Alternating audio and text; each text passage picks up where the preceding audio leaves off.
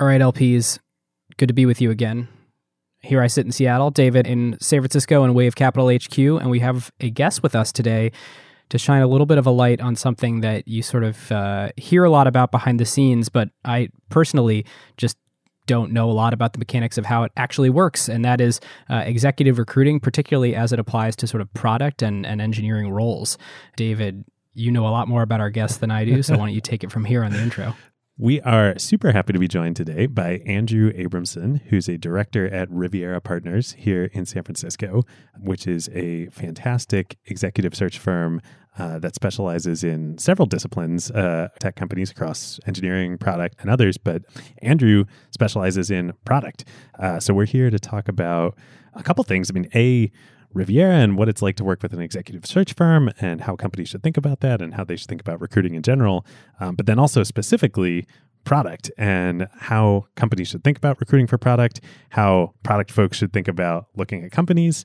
And um, I think this is going to be super helpful to many of our listeners, no matter where you sit in the ecosystem. So thank you so awesome. much for being here. Yeah, thank you guys for having me on. It's a dream come true right now being uh, being on the show. So thanks, guys. Likewise, we're super happy to have you. Let's dive in and start. Tell us a little bit about you and how you came into this this industry. Yeah, people ask me that, and it's interesting. Most people don't grow up wanting to be an executive recruiter um, because you know when you're growing up you don't really know what executive search is. Um, and so i went to usc for business school. I was going at night and through business school i got this big interest in, in tech and that was when uh, you know snapchat in la was starting to get popular and dollar shave club and, and some of these other tech companies. And so i found this other executive search firm a boutique executive search firm in la called sapphire partners where i became a partner for about two and a half years my last search there. I worked with Meg Whitman and Jeffrey Katzenberg on their chief oh, product Wonderco. officer. Yes, exactly. Um, yeah, yeah. Wonderco, then New TV, now Quibi. Um, and that was awesome. that was my final search there. Uh, my wife, who was a dentist, got a fantastic job in San Francisco. And so, given I had really gravitated towards recruiting product and tech, we decided to bite the bullet and, and move up to the Bay Area. And so, we've been here for about a year now, and I focus exclusively on, on product searches, and, and it's been great. Andrew, how do you define executive? Is it like what what levels when you're talking about product? You're not hiring a product manager one. So I would say for the most part, it's a VP plus, um, but for the bigger companies, we'll go down to director level executive search it's more like management consulting in a sense where it's really truly a partnership between us and the hiring manager, usually the founder or CEO of the company. The other models at contingent are mm-hmm. is a you're recruiting for a defined role. Yep. You get compensated when that when exactly. that role is hired, but not before then. Correct. And then in house is obviously uh, lots of big and medium sized companies have recruiters in house yes. that are working on roles. Yes. Those tend to be, I think, for you know mostly lower level roles in the mm-hmm. organization. Mm-hmm. But for retained executive search, like. Ooh, when is the right time to engage with you guys? Is it yeah. like when this when the founder or CEO or, or the board has decided like we need this executive? Yeah.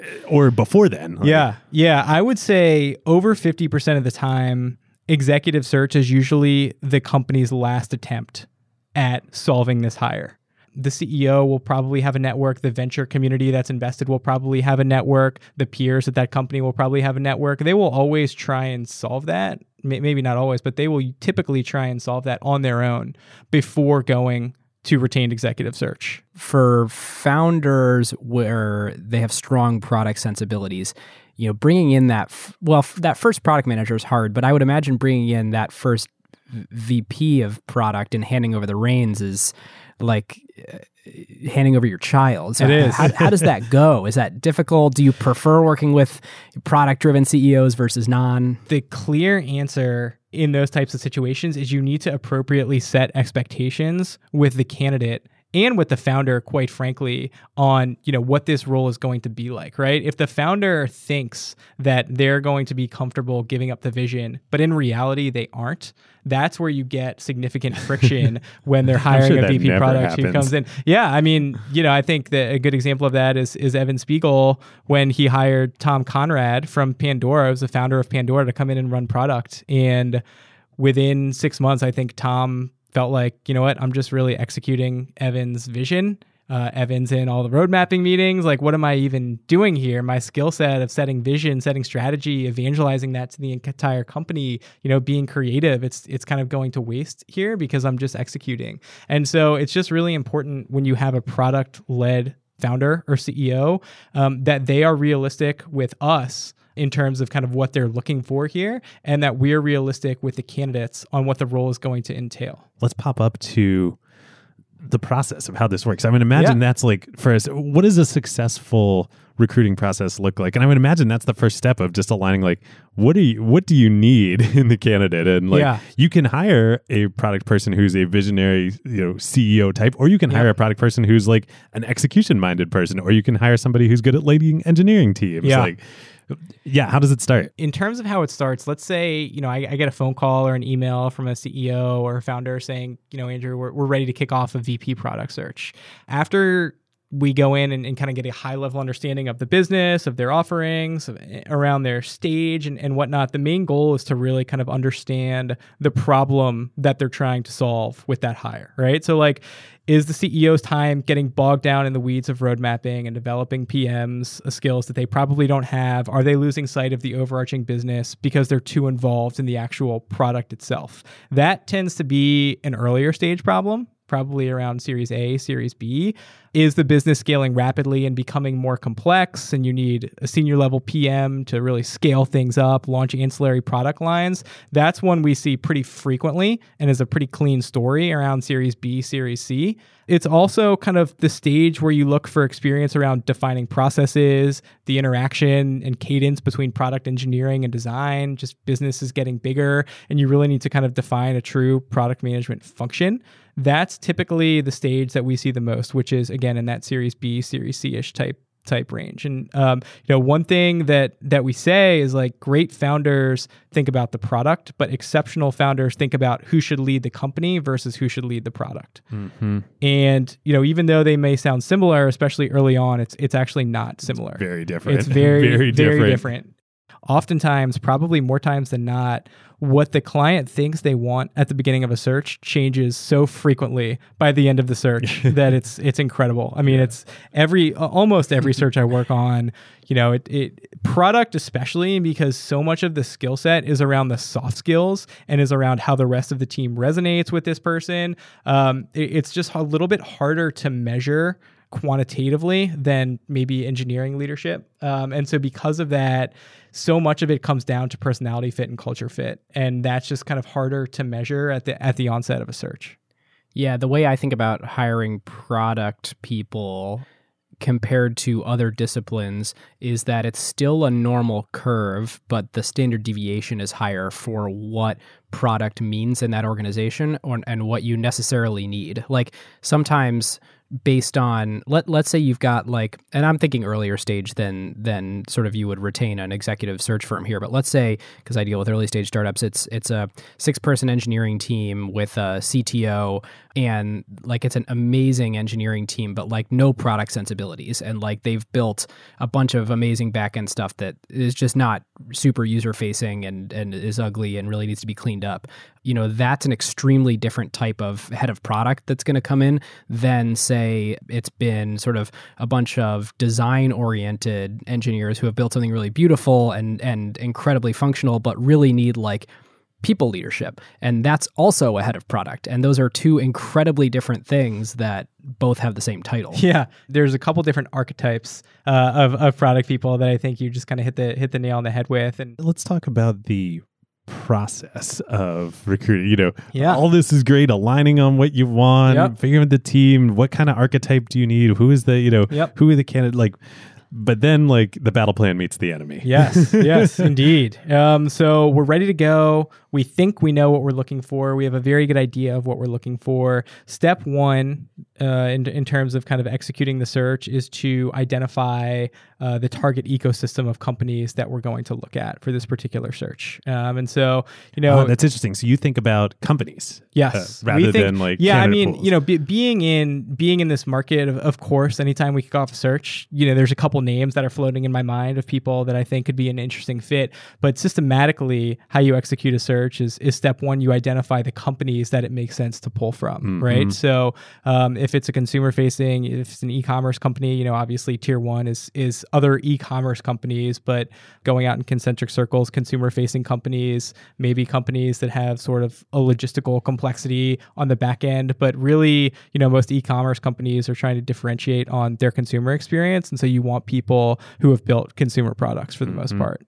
And so, you know, I think the one thing that has kind of shifted in the past few years is kind of this blend now in terms of what consumer product versus B2B product actually is. And we're seeing more consumer product people be successful in the B2B environment because users in the workplace are expecting their products to look and feel more like consumer products Yeah. the Slacks, the Zooms, the Dropboxes, these kind of end user adoption products uh, look and feel a lot more like consumer products. I mean, Slack's first CPO, April Underwood, came from Twitter.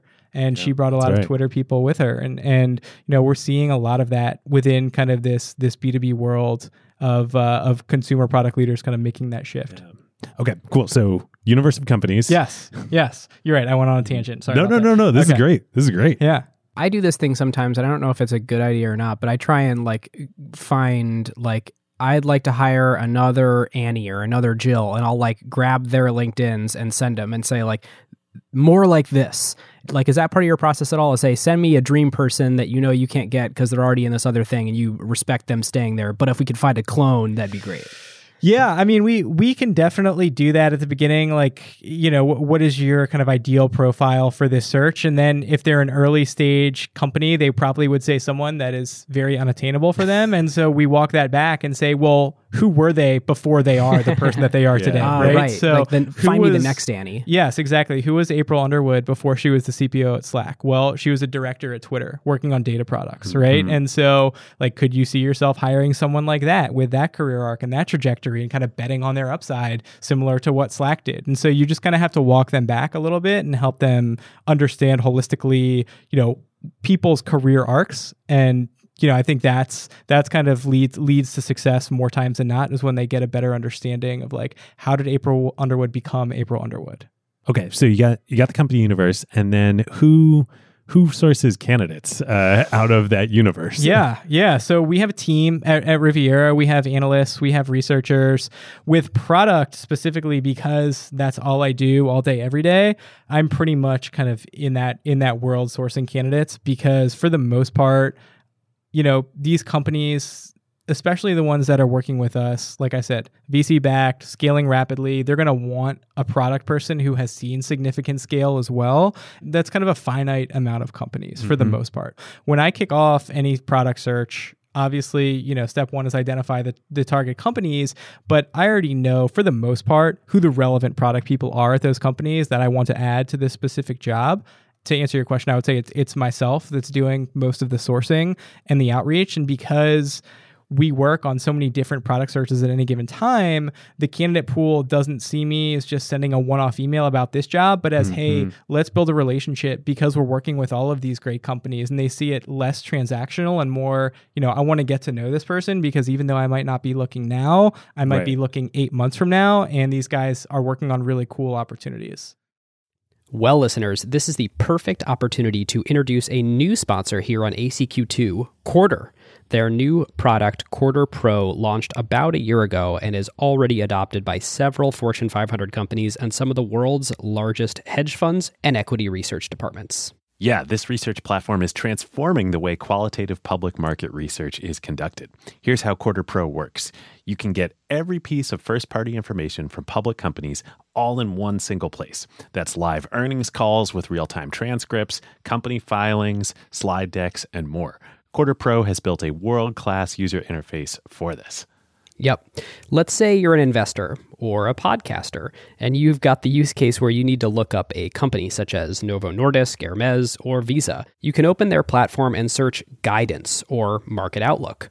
Quartr Pro then immediately identifies all instances where a company has historically mentioned and discussed these topics in all of their IR related communications. Or here's another pretty crazy thing they've done that's difficult to get anywhere else. You can actually search through literally every individual slide in Quartr's database, covering 9,000 public companies and millions of slides for any keyword mention based on Quartr's AI capabilities.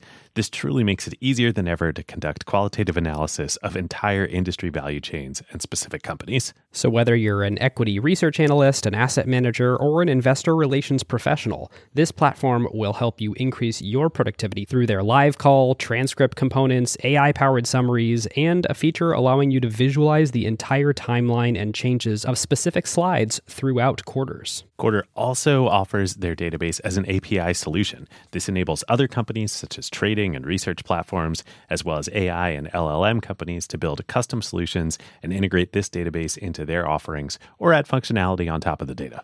Yep. To find out why leading companies globally are choosing Quartr Pro in their day to day work and to experience the platform firsthand, request a personal demo by visiting quartr.com slash acquired. That's Q U A R T R no E, Q U A R T R dot com slash acquired, or click the link in the show notes to get the personal demo from the Quartr team. Our thanks to Quartr.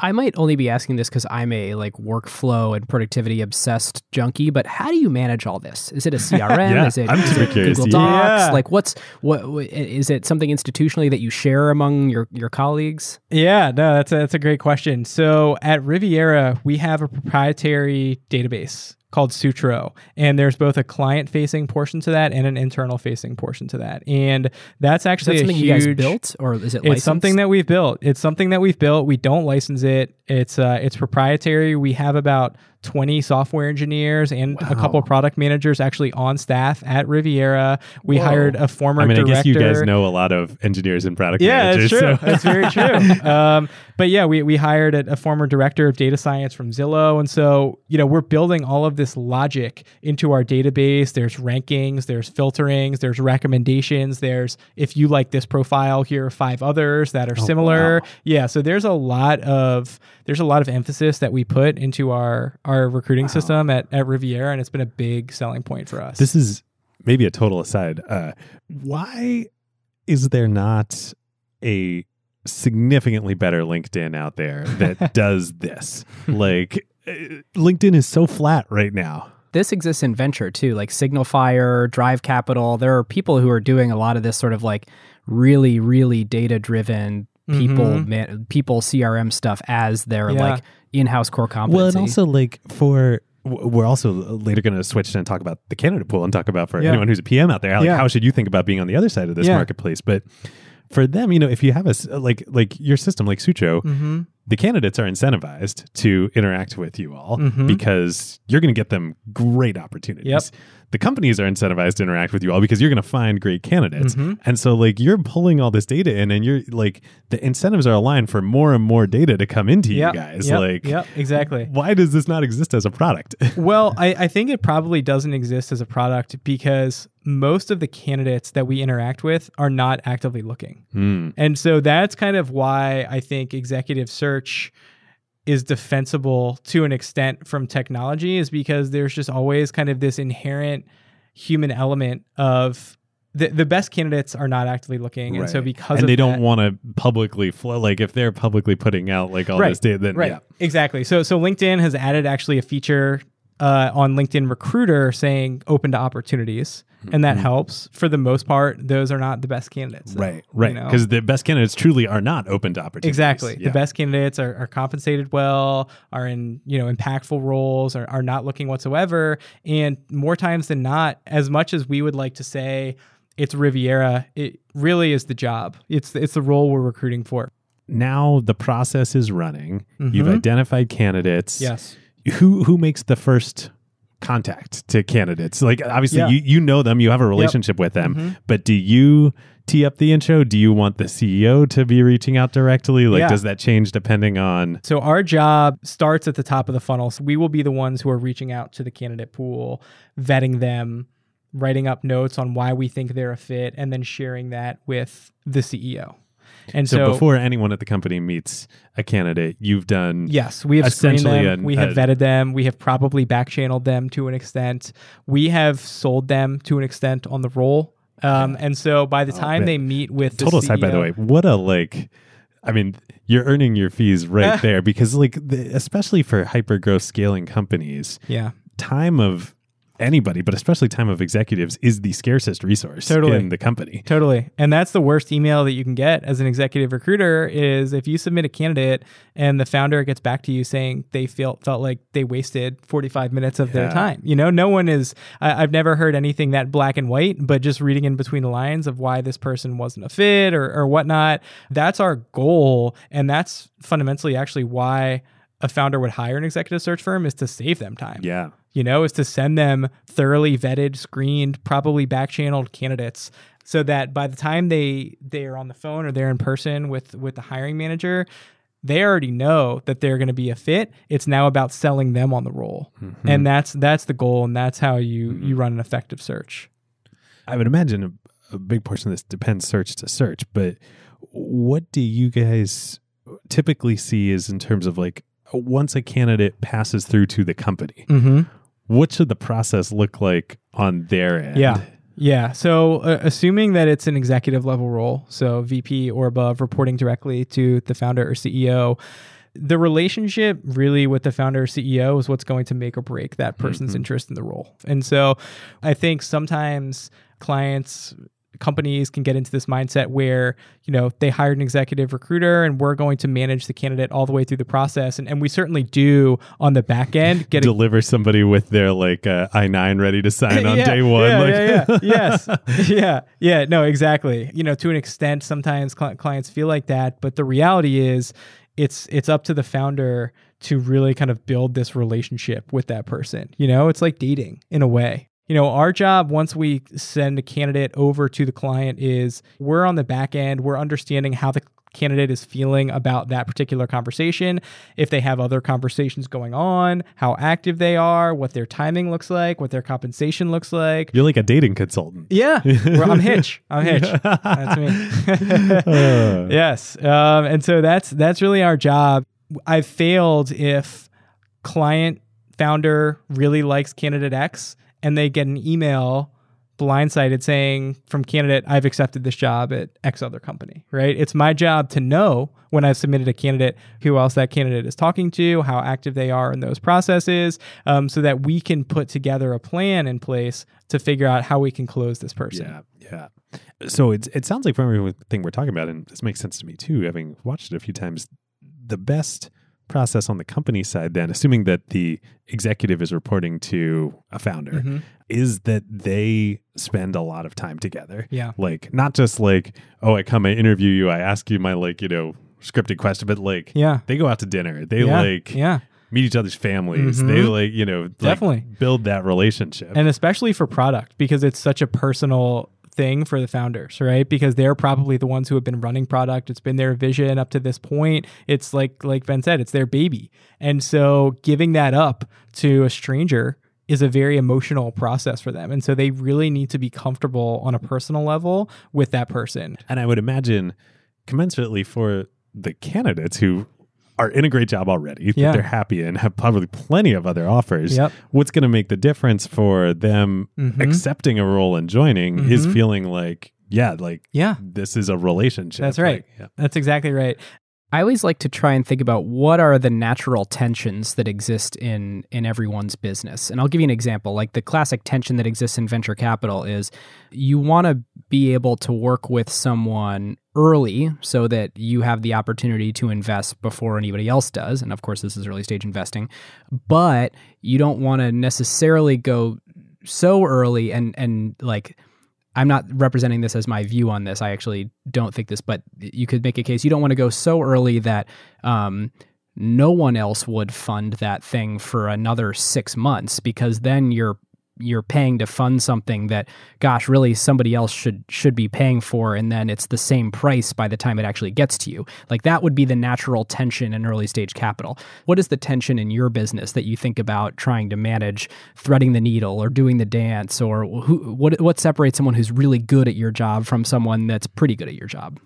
Okay, so let me answer that a different way. In terms of the tension that I deal with on a daily basis with early stage executive product recruiting, it's the threading that needle of finding a candidate who can straddle both strategy and execution. That's the hardest thing to find because when you're at an early stage you know all these all these clients want someone who set the vision for how spotify was going to win their category right? But when you're at an early stage you need someone who's comfortable rolling up their sleeves and executing. And for the most part people who have elevated to a point in their career where they're highly strategic don't necessarily want to go back to a role where they're going to have maybe one direct report sometimes even no direct reports and have to actually be the one you know building out the PRDs and the roadmap and executing themselves. It's funny. I'm just smiling and laughing the whole time here because for many of the folks that you know we talk to at Wave, given you know my my partners Riley and Sarah, yeah. you know, their time at Airbnb and their colleagues there, and then all, all of our networks, we have the exact same problem of like people who've who were there in the early days of Uber, Airbnb, mm-hmm. DoorDash, what have you. Like, oftentimes, if you've been through that, it's brutal. Like yeah. you don't want to do that again, yeah. you know? Yeah. Like you're not like, naive enough to go do that anymore. Yeah, right. Like, you know, most of the uh, obviously, you know, when we were fundraising for a Wave, people asked us like, you know, oh well, like if you know the one of the founders of Airbnb or whatever, like start another company. Like, yeah. you guys would be you guys would have the best access, right? And we're like, love them. They're like, oh, but like we wouldn't back that like a they wouldn't start another company right, right b if they did we wouldn't invest because like they don't have another one you can't have another one in you yeah. you know you can't yeah. go back to the days when they were selling cereal to mm-hmm. survive like mm-hmm. you know so. yeah exactly and and you know i think the other thing too with that airbnb or the uber example is if someone was there pretty early and went through the rapid scaling went through the ipo all of that financially they're probably set at that point yeah. and they're not super incentivized to then go to do it all again at someone else's company they're probably just either going to go start their own company become an angel investor continue staying at their current company become it's, a vc yeah, like yeah it, it's it, yeah exactly it's it's rare to find someone go through that scaling exercise especially if it's been super successful multiple times at that point they probably have a family they're probably paying mm-hmm. for private school you know it's oh, just man. it's it's a tougher every now and then you get that that person who says, you know, that was the most fun I've ever had in my life. I'm, I'm ready to kind of do that again. But it's um, rare. But it's rare. Yeah. Yeah. It's rare. Totally. So you really want to, your, your bread and butter, just like you're saying, is betting on those people who have the right set of experiences in their career to set them up to yep. be able to do that. Yep. But like they haven't done it yet. Exactly. So they're still hungry. Exactly. Exactly. Yes. All right, Andrew. Another another question in this same line is what do the like top one to three executive product recruiters in the world do that you look up to where you're like, that sets them apart? That makes them great.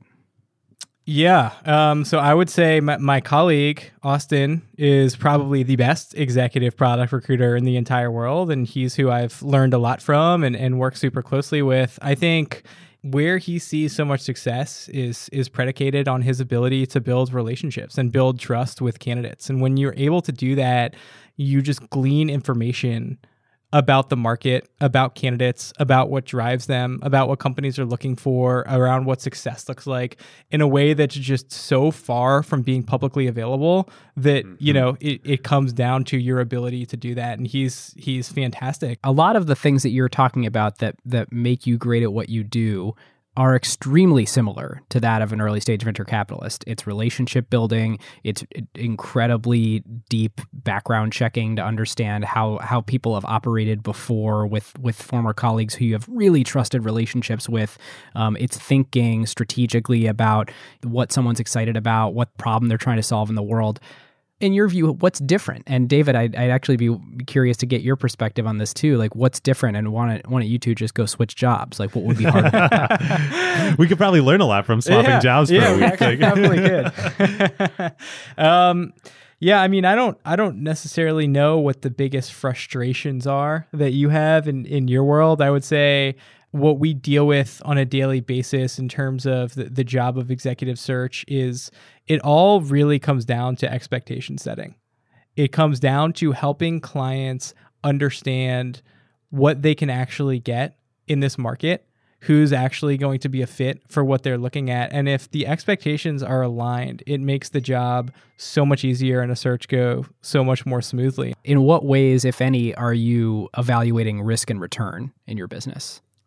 when you're betting on someone to do a job that they haven't done before, you're certainly evaluating risk, right? Especially because it's the opportunity cost that a client is is facing of hiring that person versus every other person that's out there that might be interested. Our job is to effectively mitigate the risk they have of making that hire. You know, on the on the parallels between VC and, and executive search, you know, I mean, you probably not as often as you would expect, but you've seen people move back and forth between the two worlds. And um, uh, Yeah. Kathryn Gould, one of the founders of uh, Foundation Capital, Mm-hmm. uh, sadly, she passed away a few years ago, but she was a legend and pioneer in the industry, especially as a female VC and a founder of a Mhm. firm. Mm-hmm. Um, she was in executive search before she got uh, Really? got into into VC, and um, she had a tremendous, tremendous track record. yeah. David Beirne, one of the uh, uh, he was not one of the original four uh, Benchmark partners, but he was Mhm. the first non-founder partner that Benchmark uh, brought on was an executive uh, recruiter before joining. So you know, yeah, many of the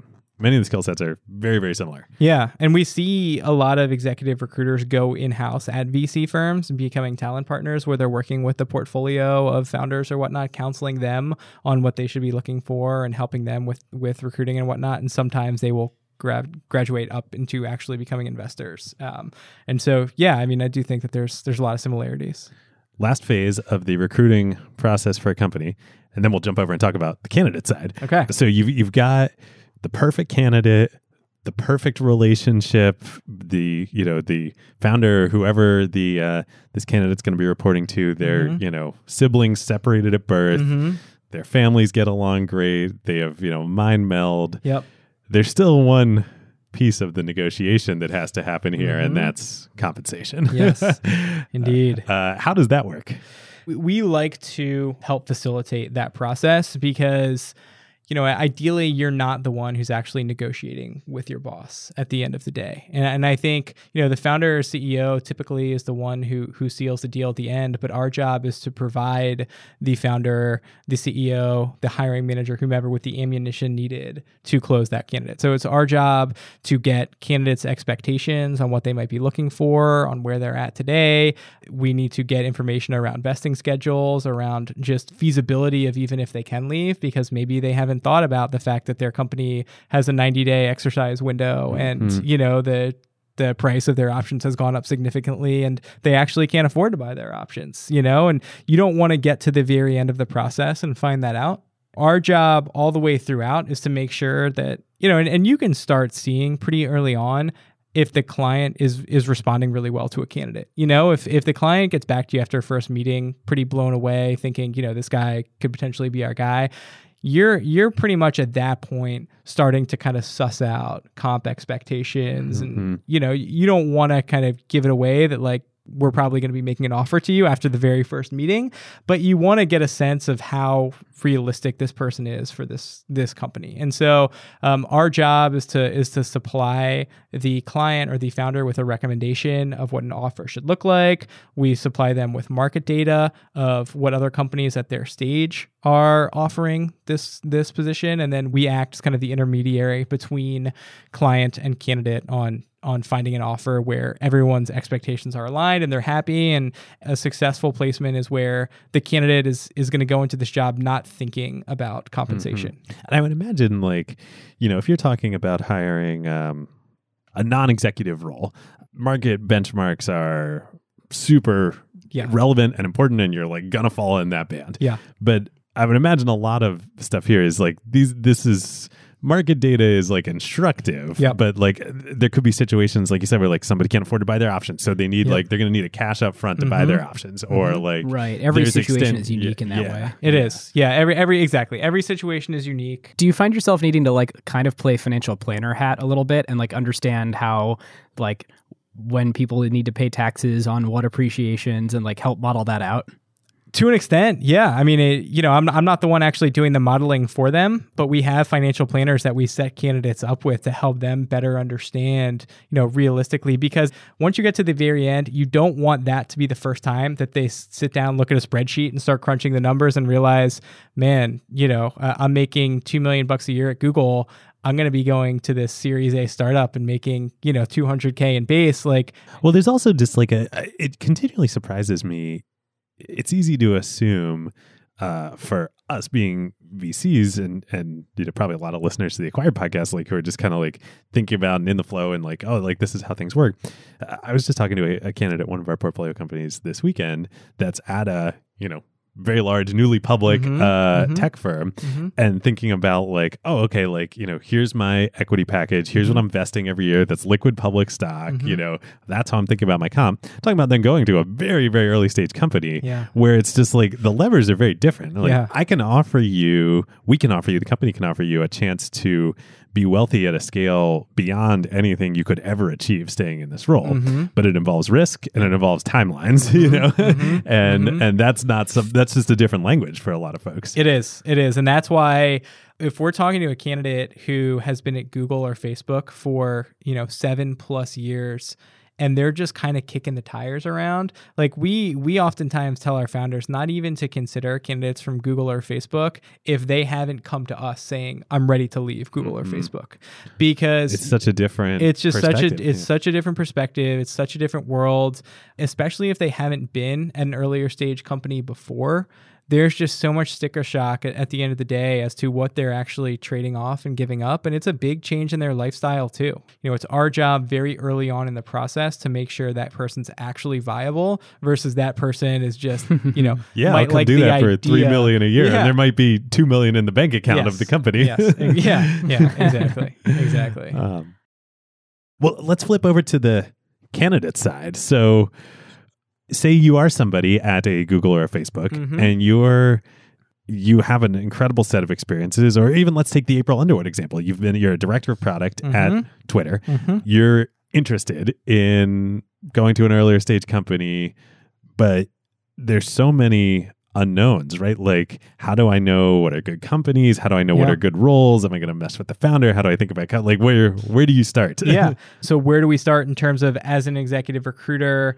What are kind of the trigger points that I'm pitching to candidate X to yeah, or, or how should um well, let's take it from two perspectives. Where do you start as a as a recruiter talking to them? Yeah. But then where should candidates start in terms of thinking about Yeah. I'm thinking especially what you said about like, are you really ready to Yeah. do this? Yeah. Like, and I've talked to so many people at these big companies, and the reality is they're not really Mhm. ready. Like, how do Mhm. you know, and what, how should you think about Ooh, asking that's a good yourself, are you really ready yeah, to do this? that- that's a good question. So to the first question of what should a candidate be looking at, I think you know, and I've I've explained this to candidates before. They almost need to be looking at these earlier stage companies almost like an investor would in a lot Mhm. of ways, because so much of their compensation is going to be tied up in the equity value that they're ultimately going to create with that enterprise. And so you're looking at things like who are the VCs, what is the founder's background, um, you know, how big is this total addressable market, what is the impact value that I'm going to be able to make, and the value that I'm going to be able to create here. Am I passionate about the problem that this company is solving, especially at an earlier stage, you have to be passionate about the problem that you're solving because you're just going to be living and breathing that product 24 7. There's certain reward centers in a PM's brain that we try and kind of get to get to the bottom Light of. Yeah, get get to the bottom of very quickly. I think um, you know having impact, a sense of purpose or mission, having autonomy. Obviously, financial outcomes are are there somewhere, and ideally at an earlier stage, that's probably not going to be number one on their list. It's more around the impact. It's more around, you know, who's going to be using my product, the purpose or mission of the company. Am I going to be learning? Am I going to be growing? Those are kind of the trigger points. And, and you almost want to get them to rank those in a way in terms of what's most important to them to get an understanding of A, how you position the opportunity to kind of match what they're looking for, and B, understanding if this opportunity is even going to be a good fit, if it's going to offer you the things that you're really optimizing for. Follow up question on that. Um, we've been talking a bunch recently, a wave here about founders, and I, and I, my sense is this is going to be a key difference between executive hires, especially like a head of product and, and a founder. When we start hearing things from founders along those lines of like the second part of what you were just saying, my growth, my trajectory, Mhm. those are red flags for us. Mhm. Because if you're a founder, Mhm. like you should, if you care about your personal growth, like you should not be a founder. Yeah. Like you should Yeah. be doing this a hundred percent Yes. because of the mission, the impact, the Mhm. product. You know, Well, David, at some point in my career, in- I'd like to be a founder. Yeah, and, yeah, and after that, I'd like to exactly. have It a director like- level role. yeah, that means you're not going to Yeah. be a founder. Like, um, Yeah. but but that's probably not a red flag for uh, for you guys in terms of a a you know hire. Yeah, yeah. I mean, you you want someone. uh, Ideally, someone's is looking or, or open to opportunities because they feel like their growth has stagnated. Yeah. Right. Is because they're looking to flex a new muscle. They're looking to try something new, probably at a different stage of company, and that's growth in and of itself. Even if they're the first VP of product there and they don't have a product person to learn from, they look at being able to lead a product organization from a very early stage and set the vision and strategy as a form of growth. And so um, that's the kind of growth we're, we're looking to kind of key in on at, at that point. as a product manager, and I'm sure this is probably also somewhat applicable to other disciplines to engineers as well. But let's take product. Um, if your goal is to grow, how should you be thinking about first meeting folks like you? Like, what are you looking for when you are building your candidate pools? Yeah. Uh, and then how do you how do you evaluate it? Because I would imagine, much like us with founders and potential founders, you meet, you get a baseline, but what's really interesting is like where they go from that baseline Yeah. over time. Like, so what? How are you thinking about that? Yeah, I mean, I'm I'm looking to meet people who have aspirations to become an executive. When you're early on in your career as as an IC level product manager, kind of just getting started, you might not necessarily see the value of forming an, a relationship with an executive recruiter because you just think that we're rec- we're recruiters, and and oftentimes there's kind of this negative connotation around the word recruiter because there's so many emails being sent out, so much of which kind of seem like spammy to an to an extent. Um, in mail, but- in mail, in mail. Yeah, yeah, yeah, exactly. Yeah, I mean, we we really avoid in mails as as much as as humanly possible. Um, and so I think that the real value in you know in in an earlier PM in, in their career and associating with an executive recruiter is just to better understand from our vantage point what these companies are actually looking for in executives. So then, for the outcome of that, for the candidates that you guys get really excited about, that are Mhm. like top five percent in your Yep. candidate pool, where you're like, this person is Mhm. great. Like, what have they done to get to that point where? You know they are they are super super in demand is it that like the back channels you get from other people who've worked with them say like this is one of the best people i've worked with in my career is Yeah. that like the highest value weight or like are there other things that you can see like Yeah, good. That's a really good question. So I think there there's a baseline with products specifically because fundamentally your job is to effectively determine what to build and then deliver that to market. I think there's probably a very strong correlation between how successful the products are that you've worked on and mm-hmm. how good you are as a product manager, right? Like if you're a product manager that's just worked on a lot of products that haven't really gotten product market fit or haven't gotten to scale, it's hard to say that you really have a good sense of the end user around how to leverage data, around how to use data to inform continuing to develop products. So what I'm trying to say is there's there's a finite amount of companies that have reached a certain scale where the product people are probably very good because they've worked on and built products that have gotten to mass Mhm. usage. And so and I'm, I'm imagining even like within uh, a big company like there's a difference between somebody who was the product manager for i don't know let's pick a um, whenever netflix decided to like do their own video production Yeah, like sure. that's like something that's been incredibly successful Yes. versus the product manager that decided to do the Qwikster spinoff yeah, Like- yeah, yeah, yeah, yeah, exactly. Or you know, even within like a Google, I think that was right? a CEO driven decision. Yeah. well i wouldn't hire reed no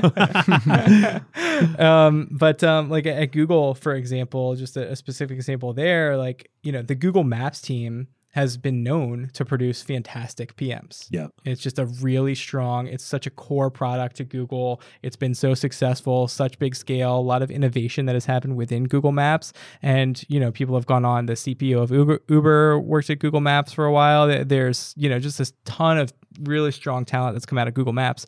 Other organizations at Google, maybe, um, you know, I won't, I won't say any specific ones, but like it's just important to understand within a company as as big as Google um, where kind of the pockets of talent actually reside, and you can only really glean that from again continuing to network, continuing to know the market, continuing to back channel, and understanding that. hmm Totally. Yeah, you totally. can't hold it against the people that worked on Google Plus. They were like, you know, that was there were many executives who forced it in that decision. There might, might have been many good product people on those teams. but you, but I think what you probably can do is like say somebody worked at Google Plus, like you can.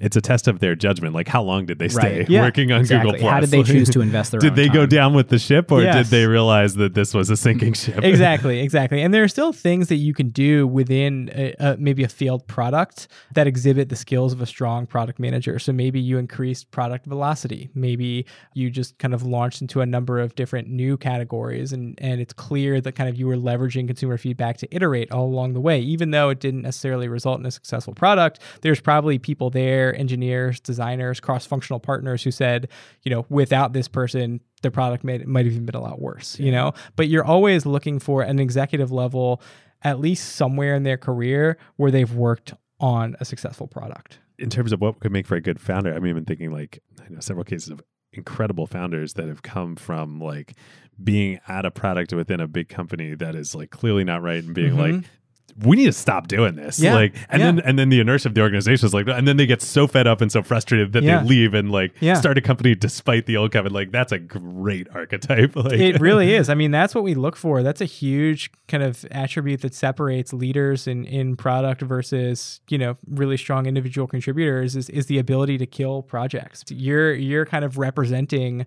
what the market is saying about your product. And it's your job to have to kill things, to even have to let people go. And that's actually a big thing that we look for in product leaders is can you deliver the bad news in addition to the good news? yeah totally It's true. All right, so so last question for Andrew. What's something that we haven't really talked about that is commonly misunderstood about what you do? I would say that that in general, the the word recruiter has kind of a negative stigma because, like I was saying earlier, there's just so many of them are, are very transactional and not strategic about who they're reaching out to. The biggest m- misconception about our job and what we do as executive recruiters at Riviera is that w- we're not contingent recruiters just trying to fill a role. Rather, we're actually trying to build relationships and solve problems for these companies, critical problems for these companies. And so because of that, it's it's really important to what we do every single day to help them find the best answer for that. And that only comes with forming relationships, with getting to an understanding of what's actually motivating and driving people to leave their company and join your role. There's just a lot more that goes into it than sending an email and, and submitting you know a couple bullet points to a client. And so i would say that's probably the the biggest misconception. How does Riviera as a firm think about like growing? I mean, you guys have an amazing brand here in the valley. Mhm. How do you guys think about that and growing that? Because like that's the difference between yeah people taking your calls and not, right? Yeah, yeah. So uh, we actually recently raised $25 million in, in private equity uh, a few months ago. And we're using that to continue kind of expanding into different geos and like Seattle, like New York, um, continuing to build out our, our tech presence. But part of that is maintaining the, the culture that we've created and kind of that ethos around relationship building, both with clients and candidates. And so we have pretty regimented training programs around um, kind of how you do that, how you build relationships, how you can add value to candidates, even if you're not reaching out to them with a specific opportunity, right? Just how to kind of differentiate from being transactional into more relationship building. And that's something that has been preached at Riviera from the top down. And I think they do a really good job of kind of enforcing that company wide. That's awesome. Well, congratulations.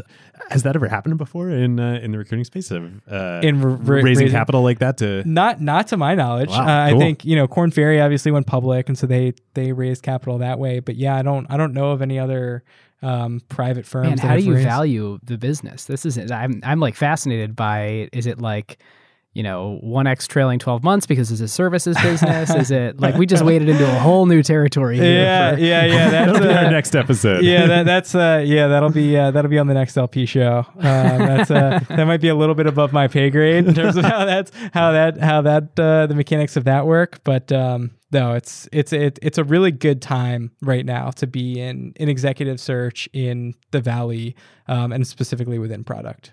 that's that's such a good spot to end on because uh, Jenny and I went on a, a vacation this summer, which was much needed. Uh, we did an awesome two week vacation that we hadn't done in a long time, and I was thinking about it over, and I was like, "What's the scarce resource in I was thinking about like early stage VC right now, but I think it's the Valley as a whole. We talked about this on one of our recent LP shows.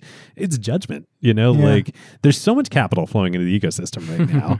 there's so much talent. There's abundance so many capital, companies. the There's abundance. becomes judgment. Yeah, exactly. I think what's super cool about what you guys are doing, the way you're practicing recruiting, and obviously everybody at the executive search level, but you guys in particular with what you're doing is like judgment is what separates you, you know? And like, mhm, Uh, mhm. if you double down on that, Yep. like that is the scarce resource. Yep. Yep. Agreed. I would also say that executive level product people are, are certainly a scarce resource as well.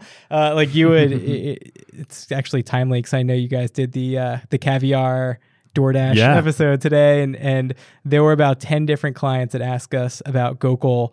Ra- Rajaram from uh, from. Caviar, um, and saying, "Oh, is he is he available now? Is he going to be looking?" Like we actually had a bet on how many clients would ask us about that. so yes, that was the first thing that Sarah asked uh, asked Nick when Oh, uh, yeah. when the Yeah. when the uh, it was it wasn't as he available as is he going to start a company? But- yeah, yeah, yeah, that too. Yeah, of course. Um, so yeah, I mean, it's with, with all of the the really kind of high profile executive searches, we always hear the same 10, 20 names. Can we get this person? Can we get that person? Um, and so it's about kind of finding that next layer of of talent that people might not know yet, but could become into that into that tier. yeah, totally. Yeah. Well, Andrew, thank you. This has been awesome. Yeah. Uh, Yeah, this has been LPs, we hope you uh, enjoyed this.